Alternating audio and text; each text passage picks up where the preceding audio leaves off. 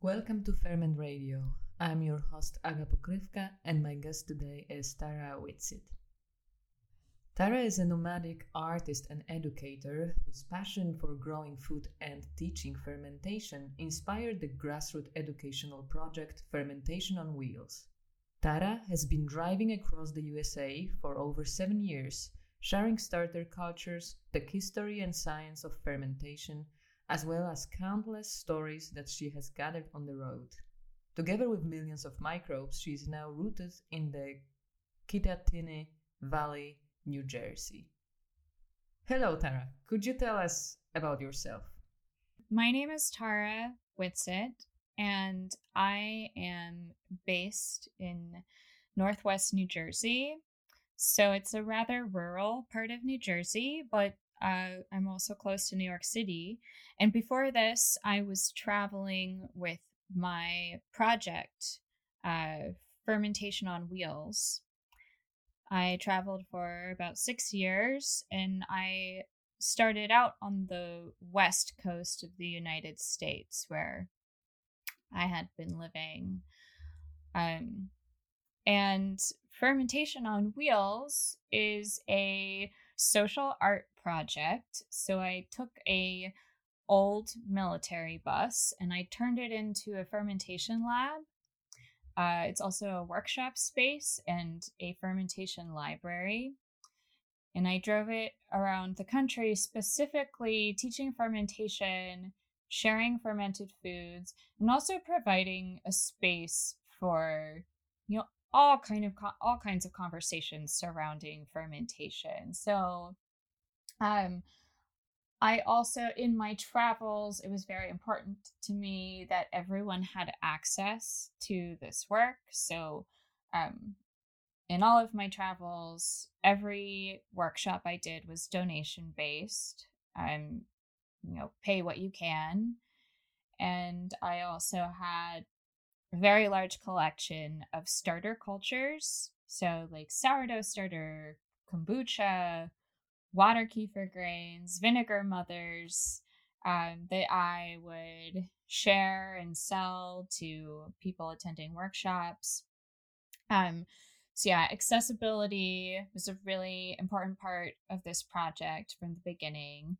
Um, and then also the creativity, you know, bringing some level of like, so fermentation is this very versatile practice. And I think that a lot of people approach it thinking, oh, this is like a science that I need to understand. It's not exactly necessary to understand that to produce something delicious and um, you know, nutritious, very beautiful. Like the entire process is extremely mesmerizing. And I've always just seen it as such an incredible art form.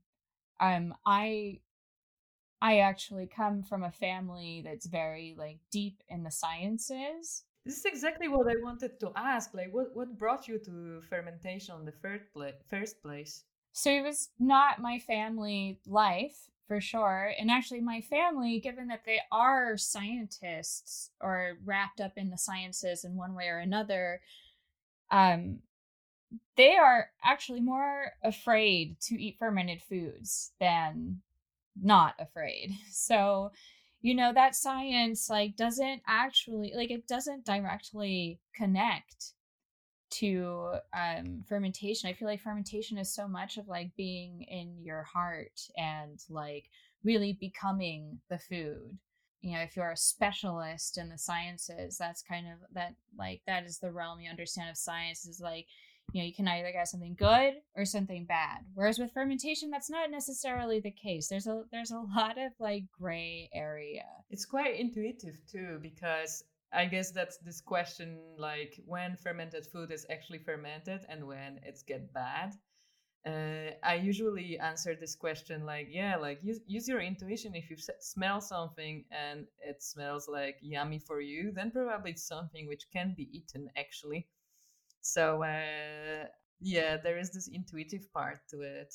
Yes, it's very intuitive. It's very much, you know, relying on your senses. You know, eh, no one like knew the scientific process of fermentation when they were first doing this stuff. It was all just through this like experimentation and um you know like the like a kind of like fearlessness to just like figure out what was what was tasty what wasn't like what worked. I mean there there was no like way to test these foods when people were first fermenting. Yeah like if we think of it that uh, we would trust more a label on the food product more than our own senses this is also a little bit strange actually when we think about it more. It is totally strange. It's totally strange. I mean it's it's it's really like buying into that that like capitalist system right? Where you're like consuming what someone tells you to consume rather than trusting yourself as far as what you should be consuming um, and so, like, I feel that fermentation is also very liberating. It's very empowering for humans. You know, it's really like taking control of your food. Um, I first, I was first introduced to fermentation in, uh, it was 2011 when I was living in New York City, and I met someone at my local farmers market who wanted to introduce me to fermentation in one way or another and we decided to make sauerkraut together and it was i mean it was a very revelatory moment for me like making sauerkraut at least like you know the weeks that followed or the week that followed even the days that followed because we made this sauerkraut we made it with green and red cabbage um chopped it salted it put it in a jar, pushed it below the brine, and then I kept that in my kitchen. And I then I just watched it, and, and you know, um, I mean, it was very mesmerizing, and it's like transformation of like the colors were changing, and I could see like bubbles rising up. But you know, it also, it also made me realize how little I knew about all of the hidden life forces surrounding us and and like how that plays into our lives. And um I I think I also realized in that moment like my disconnection from like the greater um arena of life. And that really motivated me to explore uh soil and more rural areas and just you know like really get out of my comfort zone. Um, go someplace where life was very very abundant. And i moved to oregon uh, to a little commune in the woods on the coast of oregon like very far away from everything no internet access. I moved into a yurt um, and then I learned how to garden and I was, and I fermented nonstop. I, you know, I guess like for me, that time was to really like break through free of the, the chains of urban life um to like learn another way of living that didn't feel so dependent on uh the system of the city it really it taught me a lot about self-sufficiency too which i think you know fermentation i mean god metaphors abound in fermentation and like self-sufficiency is a really big one you know? I am involved in fermentation as an activist and a and like the philosophy of it and how it like ties into my life values. Um you know ver- i very much like got into this work because I I care about um you know social justice. We're experiencing a lot of upheaval right now in our system and it's been going on for a long time but we are at a breaking point and i do know that like coronavirus has amplified what's going on right now um, with Black Lives Matter, and you know, it's um, it's just been really inspiring and heartening to watch the way everything is unfolding as far as like you know people really showing up and i'm i'm feeling really grateful for that. So um and i'm i'm also excited to like be involved and help make that change and use my platform for that reason.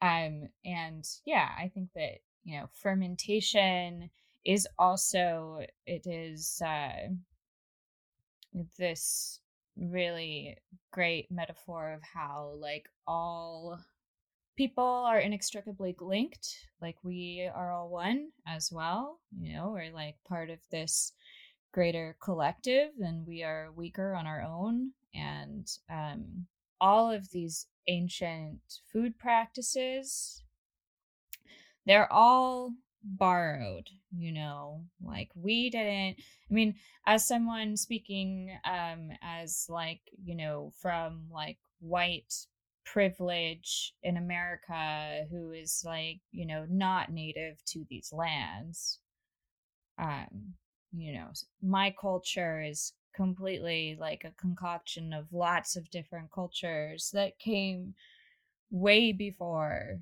way way before my time and my parents' time. And, you know, it's really important for that to be acknowledged in our food system.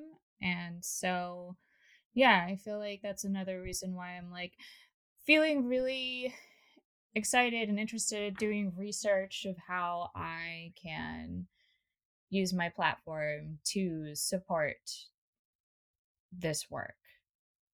I'm happy that you mentioned this uh, this whole like a huge and very important topic because I also feel this relevance of fermentation as a practice, but also as a metaphor. You've mentioned that you would like to use uh, your platform or your work to to contribute to to like a positive change. Um, could you tell a little bit more about that? Yeah, so I think since I well, I work in education primarily, and I'm an artist. So a lot of my art, I mean, all of my art centers around um, fermentation, whether it's like um, presenting recipes or sharing personal stories of work in fermentation. Sometimes they're just um, art pieces and um, you know something beautiful and it uh, it helps illustrate something in the fermentation world or the food world that ties into um, these practices of transformation.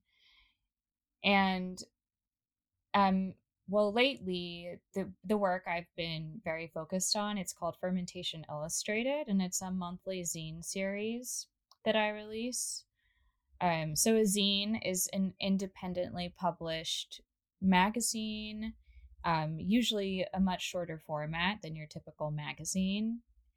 And these zines I ship out all over the world and especially all over the United States. I always focus on a theme for uh, for each magazine. So, for example, my last zine. It was called The China Issue. And it was all about methods of Chinese fermentation. So I went to China a few years ago. I guess it was a year and a half ago now. And I taught fermentation and I traveled a lot and I learned quite a bit. I definitely want my next zine to focus in on uh, issues related to this revolutionary time um you know how we can engage ourselves but specifically how we can engage ourselves with food too and also like honor where certain foods come from and i guess like my plan for this next issue is actually focusing in on uh wild foods which when i say wild um i mean like foods that are native to the land so that have been you know that have grown here always. And I mean, especially like indigenous people who unfortunately have been, you know, mass murdered from a very early place in time. However, you know, they still exist, they're around, but their numbers have just been decreased so terribly. And I think that like bringing light to these food traditions that are native to the Americas, especially in the United States of America, and you know, pointing that out. And then I'm also, you know, wanting to do a lot of research into like Black American food traditions, um, you know, the the folks who were who first came here um, how they farmed, especially once they were gaining more freedoms and practicing their own traditions. And so, like, yeah, it still requires a lot of research, but I do want to use my platform as someone who works in food and fermentation to, you know, show those processes and really, like, you know, give space. From a practical point of view, actually, uh, I'm very curious how how did you accustom the this bass and uh, how was it to be on the road with the with the with the basically jars and other containers with fermented food? Because I can imagine that kind of shaky environment also introduces some other element to fermentation when you are on the road. Um, what were your experiences of that and and what are your kind of uh, uh, learnings from it? Yeah, well, I mean, I think you know, agitation. I mean, like m- most of most ferments, they have kind of like their own specific needs, and so some of these ferments are going to be happier with agitation, and others are not going to be as happy. Um, but yeah, I feel like, I mean, so agitation also helps with aeration, right? Mm. And that can be good for like uh, wines and beers. You know, it prevents like this yeast layer of growing on top. But then, like for kombucha and vinegar, I mean, it can be very difficult to grow a proper SCOBY. I mean, things are still fermenting, but if you're moving fast, then your SCOBY will just, uh, you know, it will very quickly not be destroyed, but it will never mature into Create, a, yeah. into a nice full mother. So, um, you know, there's that. But I mean, I wouldn't say that I had huge challenges with my ferments uh, while on the road. It's extremely secure. Like I have this station I built, and it's made with birch wood, um, and it's like two tiers. And the first tier holds all of my carboys in gallon jugs. So anything that is, uh, you know, it's mostly like aging vinegars and wines and beers. And then the top tier is all for vegetable fermentation and starter cultures. I have kombucha and um, yeah, it's like mostly gallon jugs, but I have the capacity for um, 40 to 50 gallons of fermented foods at any given time. And then the top of that station is just this really nice uh, piece of maple wood that um, you know it's my kitchen counter. So one of one of my kitchen counters. So my bus is built out as a home too so I, am in my bus right now. I, I live in my bus. It's been okay, stationary that's great yeah it's it's been stationary for one year. Um i am living in a place where i have uh, access to large gardens and that's kind of been what i was looking for and i also wanted to be back on the east coast close enough to urban life where I feel like I can make impact in urban lives, um, but far enough to where I can grow my own food and you know just have space to like be in nature. Um and yeah experience the natural order of things which i very much think is like that is fermentation like i live you know my my life like i i am like acknowledging that life is one big fermentation project and i want to be close to that so i do feel like that requires being um being outdoors working with plants um you know being with the life cycle of everything and in a natural environment like that's important to me. So um but anyway so i'm stationary right now and before i moved so during my busy season it would be that would be like spring summer fall um i would teach say three to five classes a week and I'd go to different community centers, farms. I worked with a lot of different nonprofits. I also did work in public school systems, working with kids. Um, and yeah, I would drive my bus to where I was going, and then people would come in. And this is that's when I'm moving the fastest. But, um, you know, even given that, it's not like I would drive from, uh, you know, Texas to New York in a week. Like that wouldn't be possible. It's like I would be in Texas for like a month going to every city I could. Many stops. Many many stops. Yeah, I mean like I would I would really concentrate my time in a place to make the, you know, to to reach the most people.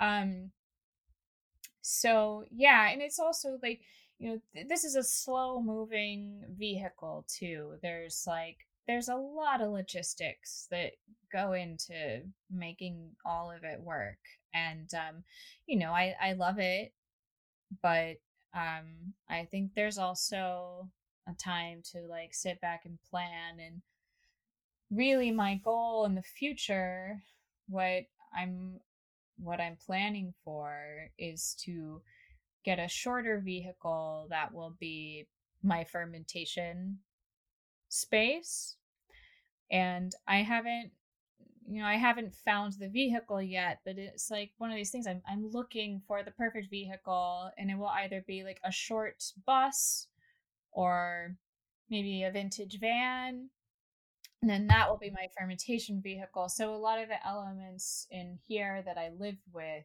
it will go into that space and then i can travel with that and you know the beauty of that is really it's going to be much more efficient um, as far as like fuel is concerned. So my current bus, uh, it's 40 feet long, which in the metric in the metric system, I'm not sure exactly what that translates to, but um, it's very big. It's a huge bus, and um, and like I said, it is my living space. Like I have my bed in the back and I have a composting toilet that I built and I've put plumbing in it and I have a wood burning stove and my refrigerator and a solar panels on top. Like I've I have put a lot of work into this bus to make it a space that I can live in. Yeah, it's amazing. Actually, I just checked. It's 12 meters, so it's it's it's a big machine. Yes. Yeah. It is very big and it's also it's very tall. It's taller than the average bus. I mentioned earlier it's an old military bus and so um when I say military bus, it was used by the Michigan police. It originated in Michigan and then a couple bought it at an auction, drove it to Oregon, and when I was in Oregon, um you know, after I had spent this time at the commune fermenting and just doing a lot of self study and fermentation, I, um, you know, I was like really at this point of like, what am I going to do with this?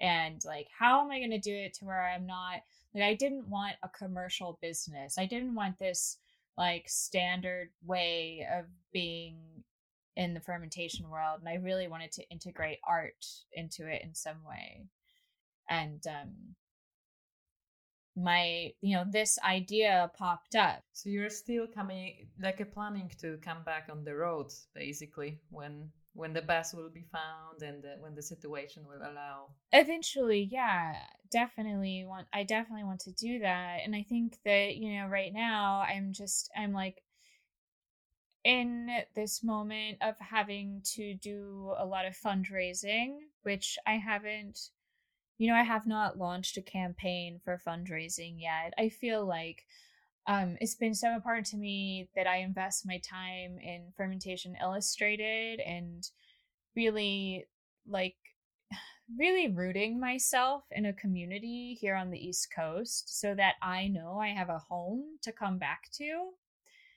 Um, because yeah, I think like even when we travel and as you know, we're growing up, getting older, like you want to feel a connection to a place. And yeah, to like have that space where you can always go back and you feel like completely yourself, completely at home. Like you have a community who will, you know, support you and you will support them. Um, and it's just like having that level of intimacy with a place. That's really important to me. And um, I I definitely have that level of intimacy with Eugene, Oregon, where I lived for years and where I also where I purchased my bus. Um, okay, so it's a piece of uh, home traveling with you, or it was traveling with you.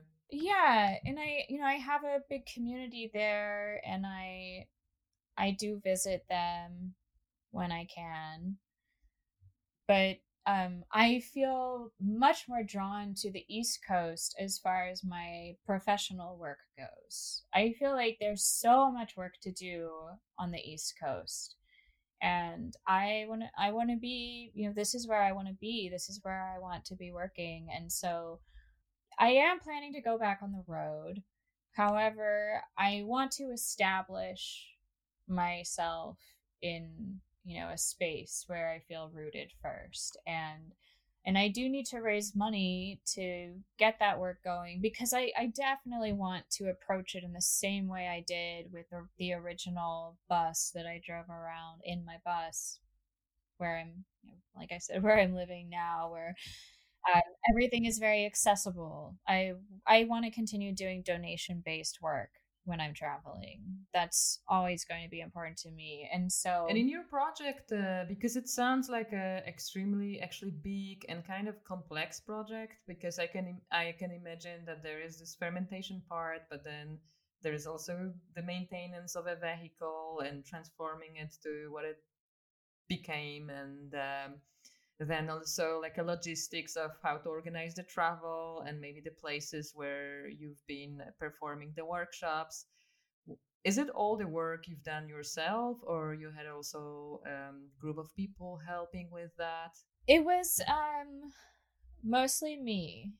I mean of course you know over the years i've met so many people who have like taught me a lot and um especially like building out the bus. I've got to say, like, I met a lot of really interesting people who, when they saw certain parts of my bus, um, like for example, there's this man who drives around the country, uh, named his name is Giuseppe Spadafora, and he has a bus called Free Tea Party, and he drives around serving free tea, and he is he is a complete genius when it comes to like building very efficient systems and he taught me so much about how to install a more efficient solar system like i had my solar panels for a long time and you know i definitely had things wired up rather nicely but i couldn't take it to the next level until i